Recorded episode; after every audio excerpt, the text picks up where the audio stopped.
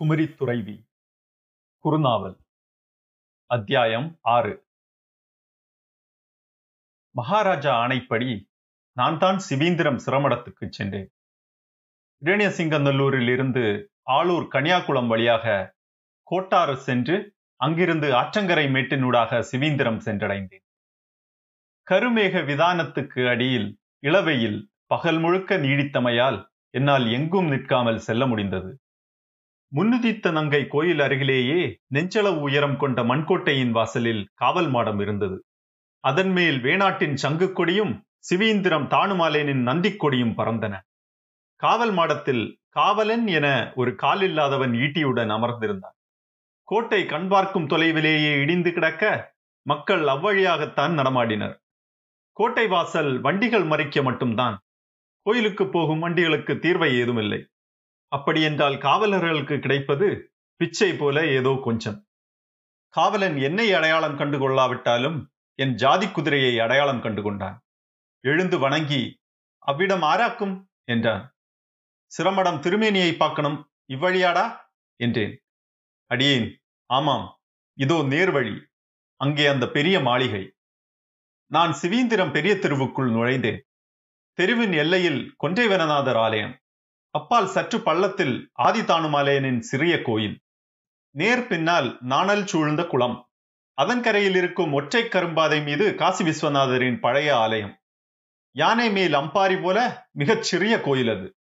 அது பாண்டிய ராஜாக்கள் ஆண்டோடாண்டு வந்து வழிபடும் கோயில். அப்போது கூட களக்காடு பாண்டியர்களின் ஆட்சியில் அந்த கோயில் இருந்தது. கொன்றை வனநாதரும் தானிலிங்கமும் தான் திருவாழுங்கோடு ராஜாக்களுக்கு பாத்தியப்பட்ட சந்நிதிகள். காசி விஸ்வநாதருக்கு ஆதிசிவாச்சாரியார்களும் தானுவுக்கும் கொண்டைவனநாதருக்கும் நம்பூதிரிகளும் பூஜை செய்தனர். காசி விஸ்வநாதருக்கு இன்னமும் ஆகம முறை பூசைதான். அதை மாற்றும் அதிகாரம் வேணாட்டு ராஜாக்களுக்கு இல்லை. நான் நீராடவில்லை என்பதனால் கோயிலுக்கு வெளியே தெருவிலேயே நின்று கொண்டைவனநாதனை வணங்கிவிட்டு சிரமடம் சென்றேன். அந்த காலத்தில் பழையாறு சிவீந்திரம் வழியாக ஓடியபோது அங்கே ஒரு பெரிய ஏரி இருந்தது. அதன் கரையில் அமைந்ததனால் சிரமடம் என்று பெயர். சோழ ராஜாக்கள் பழையாறுக்கு கரை கட்டி மூன்று கிளைகளாக பிரித்து கொண்டு சென்றபோது ஏரி வற்றி வயல்களாகியது. பின்னர் வயல்கள் மண்ணிட்டு நிரப்பப்பட்டு வாணியர்களும் யாதவர்களும் வாழும் தெருக்களாயின. சிரமடம் மிக பழைய கட்டிடம். கற்படி பசுக்கள் போல வயிறு உப்பிய பெரிய மண் சுவர்களுக்கு மேல் ஓலைக்கூடை போல கூரை கவிழ்ந்திருந்தது. சுண்ணம்பு பூசப்பட்ட சுவர்களில் செங்காவி பட்டைகள் நின்றன. குழை மண்ணாலான சுற்றுச்சுவர் இடையளவு மட்டுமே உயரமானது. அதன் மேல் கமுகுப்பாலைகளை வரிசையாக சீராக அடுக்கி கூரையிட்டிருந்தன. அது செம்மண் நிறமாக மழைச்சாரலில் மண்கரைய சேற்றில் இருந்த பரல் கற்கள் பரப்பெங்கும் எழுந்து பரவ பெரிய ஒரு ஊரும் உயிர் போல நின்றது. கொட்டியம்பலம் ஓலைக்கூரை இடப்பட்ட மரத்தாலான வாசலும் கருங்கல் பாலமிட்ட இரு திண்ணைகளும் கொண்டது. அங்கே காவலுக்கு இருந்த நாயர் குந்தத்தை மடியில் வைத்திருந்தான். என் குதிரையை கண்டதும் அவன் எழுந்து நின்றான். திகைத்து அங்குமிங்கும் பார்த்துவிட்டு எனக்கு முகமன் சொல்லாமல் உள்ளே ஓடினான்.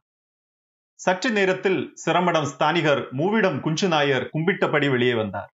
அவருக்கு என்னை தெரியும்.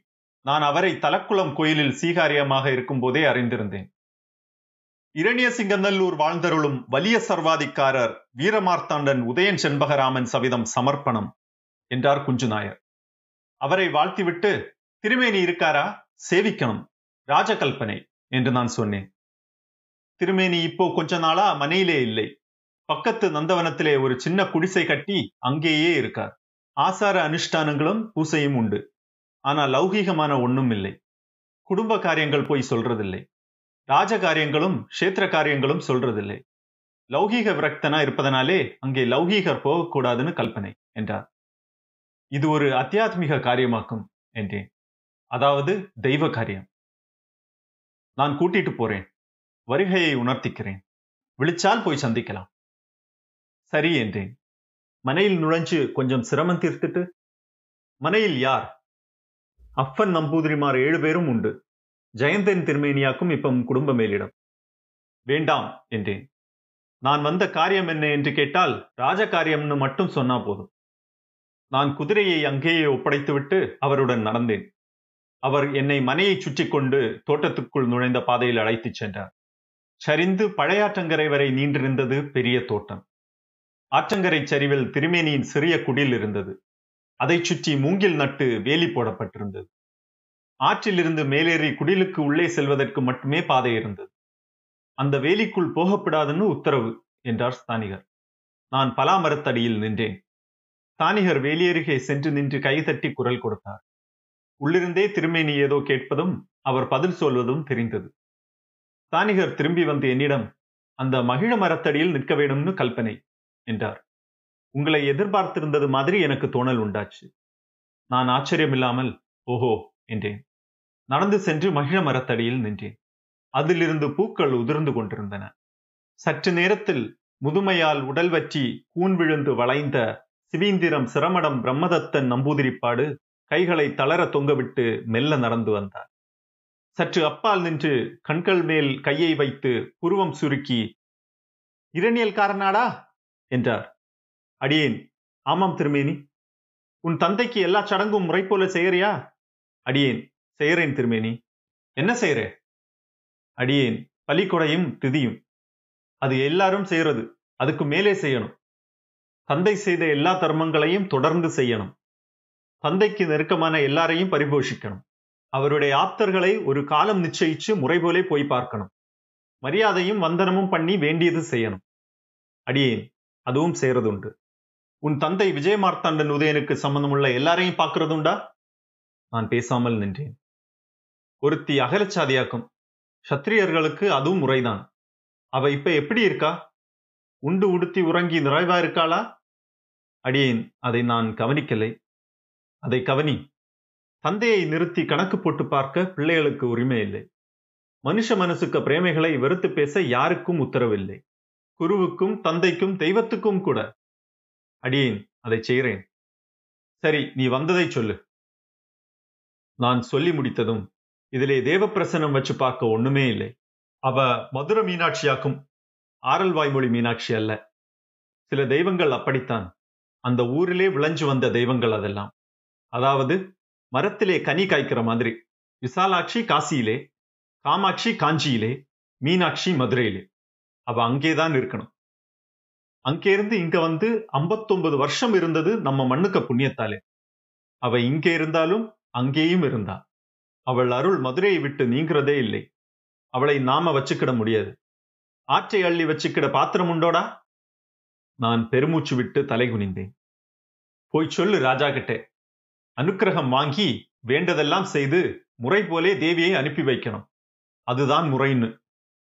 அடியேன் கல்பிச்சு என் மேல பொறுமை உண்டாகணும். நான் ஒண்ணு கேட்கணும். சொல்லு. அடியேன் தேவி கிளம்பி போறது முறைதான்னு அடியேனும் ஏத்துக்கிடுறேன். ஆனா இத்தனை ஆண்டுகள் இந்த மண்ணிலே இருந்தருளிய தேவி இல்லையோ?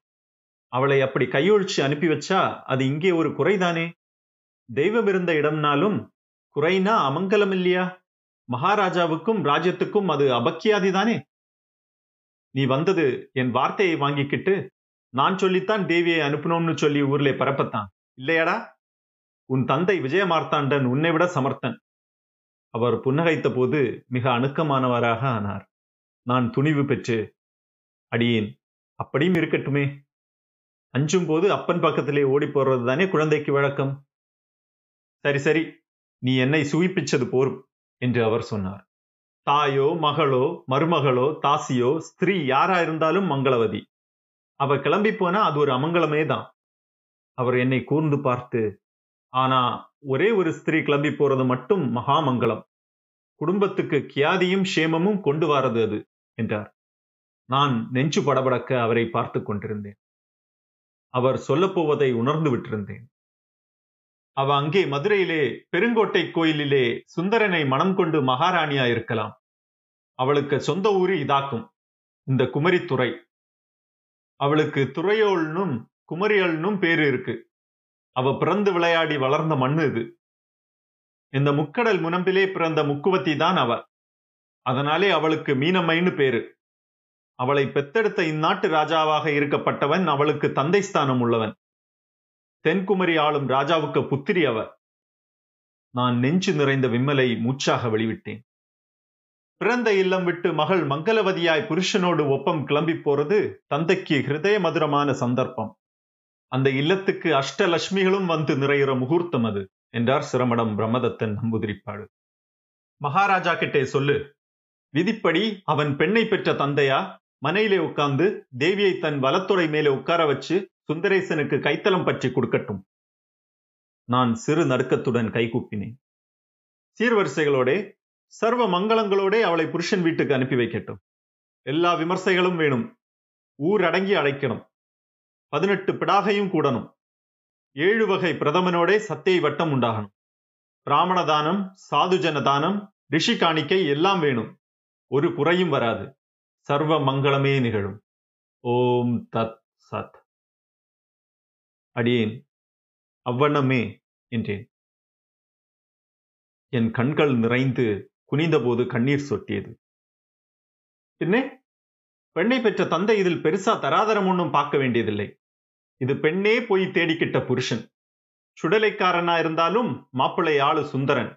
பொண்ணுகளுக்கு வேற என்ன வேணும்? நாமளும் அதுக மனசை மட்டும் பார்த்தாலே போதும் என்றார் சிரமணம் பிரமதத்தன் நம்பூதிரிப்பாடு அவர் மெல்ல சிரித்ததை நான் மிக அந்தரங்கமான ஓர் ஓசை போல கேட்டேன். என் மெய் விதிர்ப்பு கொண்டது. இடத்தொடை நடுங்கிக் கொண்டே இருந்தது. அவர் திரும்பிச் செல்வது வரை நான் பார்த்து கொண்டே நின்றேன். அதன் பின் கூப்பிய கையை பிரிக்காமலேயே திரும்பி நடந்தேன். வழியெல்லாம் மௌனமாக கண்ணீர் விட்டுக் கொண்டிருந்தேன். ஆனால் என் உள்ளம் நிறைந்து முகம் மலர்ந்திருந்தது.